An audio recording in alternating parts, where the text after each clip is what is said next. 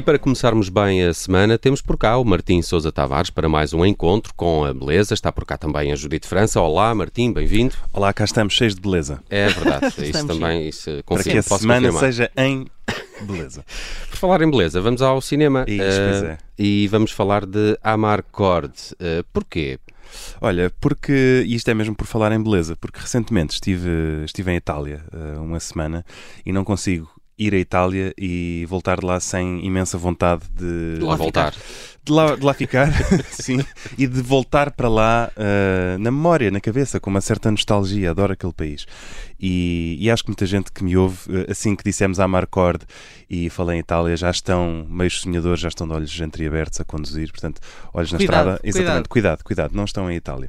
Bom, vamos de facto uh, à música do Amarcord, porque o Amarcord é o filme por excelência sobre a arte de lembrar, a arte da nostalgia, a arte das memórias e de transformar tudo isso em beleza. Na verdade, uh, e, e, estamos a falar de um filme de Fellini, filme de 1973, para os incultos que não soubessem. Brinco. Eu? não, não brinco, na verdade. Não sabia o ano, vá. Exatamente. Mas tenho aqui a eh, Wikipédia. Pronto.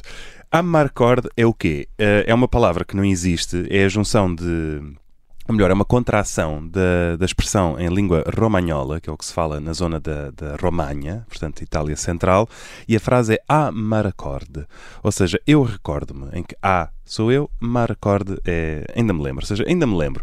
No fundo, o Fellini, eh, que era romagnolo, ele próprio, agarra nesta expressão e eh, cria a palavra amarcord, que hoje em dia tornou-se uma espécie de, de, neologismo na língua italiana. Um amarcord é um momento de uma lembrança em tom nostálgico. Portanto, é pá, que grande amarcord que tu me deste agora, Nelson. Ou seja, é uma expressão que uh. entrou desta forma. O filme é em tom autobiográfico, retrata a cidade de Rimini nos anos 30, sendo que Fellini nasce em em Rimini em 1920. E isto faz com que todos os personagens tenham assim um colorido como se fossem vistos pelos olhos de uma criança, que no fundo o Fellini era. Portanto, ele está a tentar mostrar o mundo visto por uma criança, o mundo que ele viu. E isto é engraçado, leva-nos a ter aqui uma conjugação de alguns fatores absurdos, que são memórias que as crianças guardam, algumas delas importantíssimas, outras sem importância nenhuma. Por exemplo, a, pass a passagem do paquete Rex, que era um grande paquete uh, daqueles anos que os miúdos vão todos uh, ver e que é uma coisa extraordinária. Algumas demonstrações fascistas, porque estamos nos anos 30, mas ao mesmo tempo um nevão. Portanto, o tipo de coisas que a memória das crianças preserva um bocadinho sem nexo e que depois se justifica também através do, de uma lista de personagens muitíssimo colorida. Pronto, isto é o enquadramento que temos, isto é no fundo o briefing que o Fellini dá ao Nino Rota, que é, estás a ver a ideia, não é? É um filme assim, assim, assado, agora se faz favor faz a música.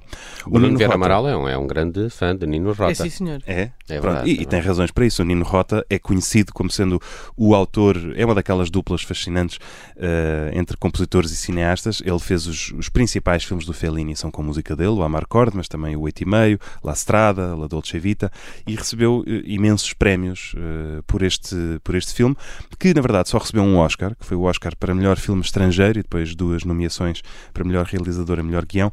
Não ganhou mais, porquê? Porque no mesmo ano estava lá o Godfather 2, portanto o Padrinho 2, a atropelar literalmente a malta. Curiosamente, o mesmo Godfather tinha música também do Nino Rota. Portanto, o Nino Rota conseguiu uh, ganhar o Oscar, mas com a outra música que também é extraordinária e que também já aqui tivemos. se bem se lembram, uhum. já, já aqui passámos pelo padrinho, mas em modo maior, uh, numa, numa brincadeira, exatamente. Portanto, no fundo, agora vamos à música do Amarcord, que é uma música que hoje em dia é cada vez mais tocada pelas orquestras em formato sinfónico, portanto, apenas a partitura, porque tem este poder evocativo extraordinário de uma magia que, mesmo não estando lá, acho que ninguém que nos ouve cresceu em Rimini nos anos 20, 30, mas é como se de repente, na nossa memória e na nossa imaginação, fôssemos a criança que Fellini foi um dia.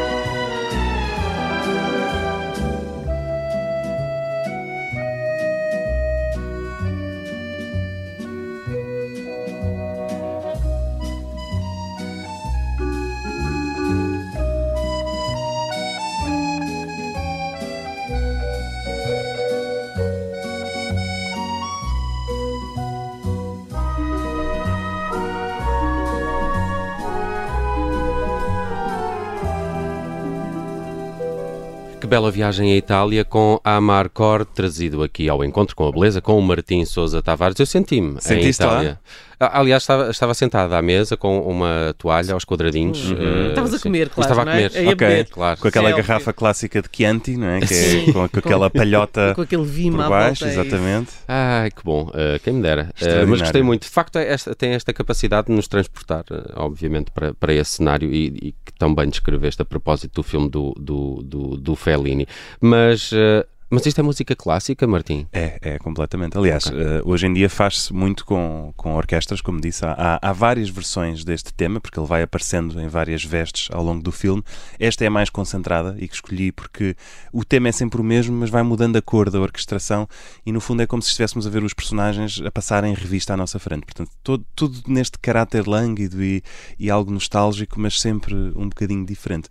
Há uma curiosidade divertida uh, para mim, a propósito de música, neste deste filme, que é, há uma cena de uma, uma, guerra de bolas de neve entre os miúdos, quando cai o nevão, e um dos miúdos eh, que estão a participar nessa guerra de bolas de neve é nada mais, nada menos do que o Eros Ramazzotti em criança, de quem Isso eu é não gosto nada enquanto música, sério. Isso é verdade. Sim, é verdade. Portanto, para mim a melhor coisa que ele fez na sua carreira foi aparecer num foi filme aparecer, de Fellini. Exatamente, foi entrar no Amarcord a tirar bolas de neve. Será que é um cameo, como dizem agora, não é? Aquela pequena participação de, de, uma estrela, não é? Não, um sei, não sei se não é, porque ele não era, na altura não é? ele não era ninguém ainda, mas não deixa de ter piada. Para mim, é o seu verdadeiro claim to fame. Foi tão desagradável.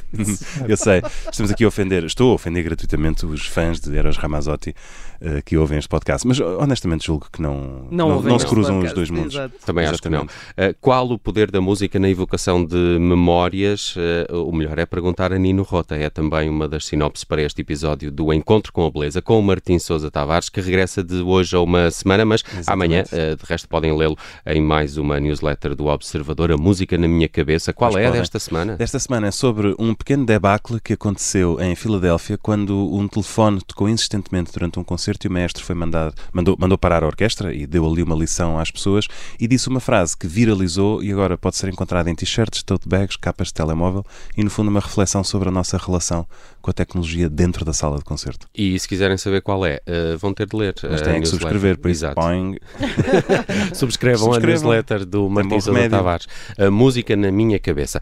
Uh, Martim Sousa Tavares, para a semana, marcamos novo encontro ah, com a beleza. Marcamos. Um abraço. Até já.